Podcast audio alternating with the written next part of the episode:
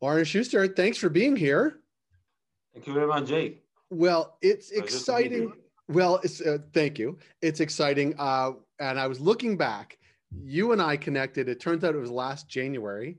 Um, it could have been a decade ago, but it was only last January. Uh, at the end of January, we connected here in Toronto for an interview on BFC Live. We are connecting again this January, but it was hard to miss in the flood of emails that came in uh, over the past couple of weeks about news that your company, IMC, uh, IMC, traded on the CSE as IMCC, um, acquired, merged with, you're going to tell me exactly, Trichome, which is a local favorite here uh, in Toronto, but, but throughout Canada. Um, talk a little bit about, well, how that came to be, what it means for you, what it means for Trichome, what it means for the company, and then we'll get into more specifics. Okay, excellent. So until now, uh, IMC uh, worked only in international markets, mainly in Israel and Germany. And uh, we are looking at the Canadian market for a long time, but uh, it was still early to go into this market. Uh, we strongly believe in the Canadian market. We are traded in Canada. We are half Israelis, half Canadians. Uh, and we are familiar with Trichome and with the people from long ago. Uh, and it's very challenging to do deals, especially now with the COVID, because you can't travel. Right. So to do this kind of deal uh, through Zoom without even going and seeing the facilities and the people, especially in this industry, is super challenging. Now, uh, because we are familiar with the team, uh, we've been in touch, we've been in a few processes, um, and we found uh, the way together because we have min, many, uh, many in common, I would say. We believe in the same fundamentals of cannabis operation, that cannabis operation has to make money. Um, sounds crazy, huh? it, it, it, it, used to sound crazy, yes. Now it makes yeah, good sense. I think that the market uh, has changed, and I think that uh, uh, the market in Canada has changed significantly. Um, and I'm very optimistic about the Canadian market. I think that it will be a very good market. Uh, I know that everybody is complaining now about this market, but uh, the market is maturing and, and it's only natural because in the beginning, there, there, there, have been many companies with a lot of product, not necessarily what the consumers wanted to buy. Uh, and now I think that everybody is starting to understand the industry better. And for us, uh, as an international company uh, that work in Canada and trade in Canada, it's important also to have operation in North America. And by that, to have three legs, Canada, Germany, and Israel. We are much more stable like that. There is a lot of contribution between uh, country to country and to be a, a really a multi-country operator. I like that. When I saw the press release and it said MCO, it got me excited because uh, I wanted to test this with you. We've seen a lot of Canadian companies do something international, whether it's make investments in the US or think about Latin America or forays into Europe. Th- this was exciting because it was the, the opposite. It was, it was an Israeli company uh, and, and, with operations in, in, in the, uh, the EU as well, coming into Canada to make this as you like sort of a three legged stool. And, and do you think this is a trend that you were on the sort of early days of, where there really is this internationalization that is not just Canadian companies well capitalized looking out, but actually other co- companies based in other countries sort of looking at assets around around the world. I believe that it will be an international business because you need uh, uh, economics of scale in this in this industry.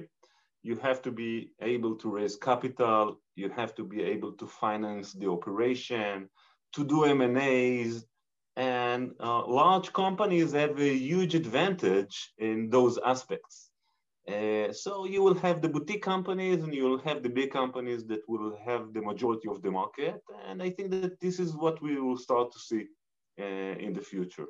Yeah, and you were talking about it earlier, and I want to talk about your bullishness on um, on the Canadian market because we uh, yesterday had an interview uh, uh talking about what is going to happen on the retail side of things, uh, not only in Ontario but around the country. And Ontario alone is slated to have 960 new retail stores in 2021, added to the 300 so really a you know just a huge influx of of what's going to happen here. That's nothing to mention the rest of the other provinces with some sort of private model ramping up as well. I think if we have this conversation next january we're going to be looking at a much more mature market and maturing market as things just sort of explode in 2021 yeah i think that uh, you know it takes time for markets to be balanced uh, there in the beginning, uh, when market is open up, there is usually overshooting to one one side, or, or and then uh, it takes time for the, the market to be balanced. I think that the retail or point of sale is crucial for this kind of market. Let's remember that a significant portion of the, the market in Canada still buy in the black market. I think that we will see a change over there as well, and we'll see uh, that the market is growing on behalf of the illicit market. Uh, but everything takes time, you know, everything takes time, and we will see that uh, uh many will disappear, but the strong ones will will stay and will take the market share of the, the others as well. Yeah, I, I want to ask you a question because um, you know Israel, Germany, and Canada. Um, you tell me if I'm correct. It seems like Canada is the furthest along by far. You know, re- had a really large medical program, and we just learned in December it's actually growing. We have a recreational program that is you know poised for massive growth. We have Germany, which is really early days, I would imagine, sort of in your thinking, like uh, on a medical side, and Israel has a medical program, but the recreational program is in conversation. Is it is it sort of three sort of centers of gravity somewhere along this spectrum? It, like that must be exciting because you're in different stages in each country. Like how do you how do you maneuver within within those sort of frameworks?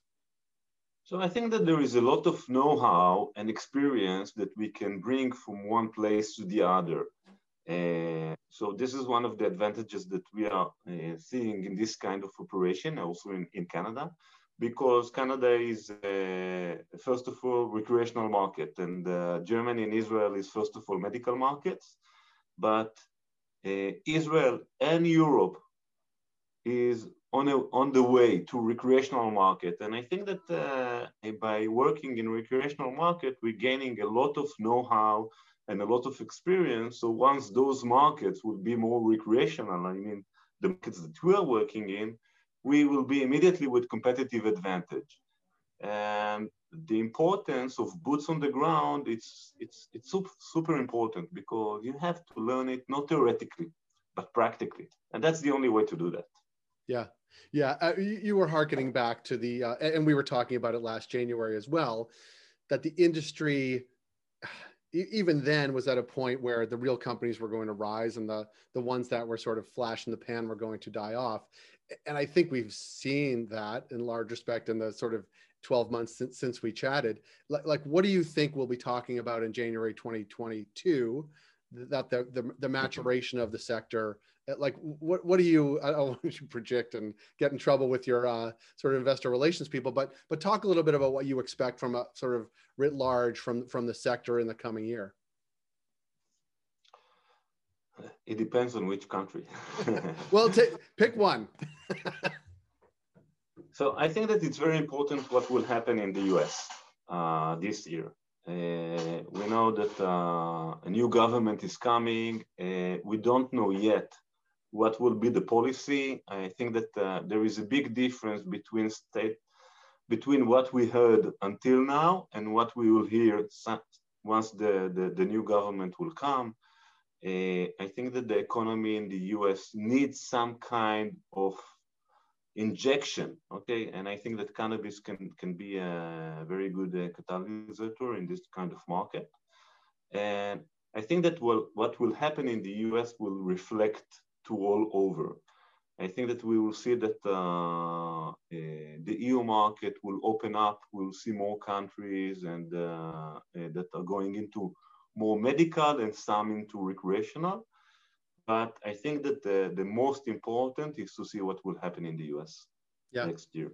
It, it'll be all eyes sort of January 20th and beyond. Uh, it will be a rough couple weeks to get there, but but it'll be interesting to see what happens and the ripple effects from there. Um, and I'm hopeful that we can connect as these things happen. As um, uh, if you won't be spending physical time in Canada, we can spend virtual time from yeah. Israel and, and Toronto, continuing to talk about these trends. Uh, Oren Shuster, thanks for being here. Uh, I'd like to do it more than every January so we can have you back. Um, but thanks for your time. We look forward to connecting with you down the road. Thank you very much. Next time, come to Israel. Do it from Israel. we, we would like that. Uh, as soon as we're able to travel, I think we're gonna, you know, throw the kids on a plane. We're gonna travel around the world. So uh, mostly because we're just sick of hanging out in the basement. So, uh, Oren, thanks so much for your time. We'll look forward to uh, connecting with you.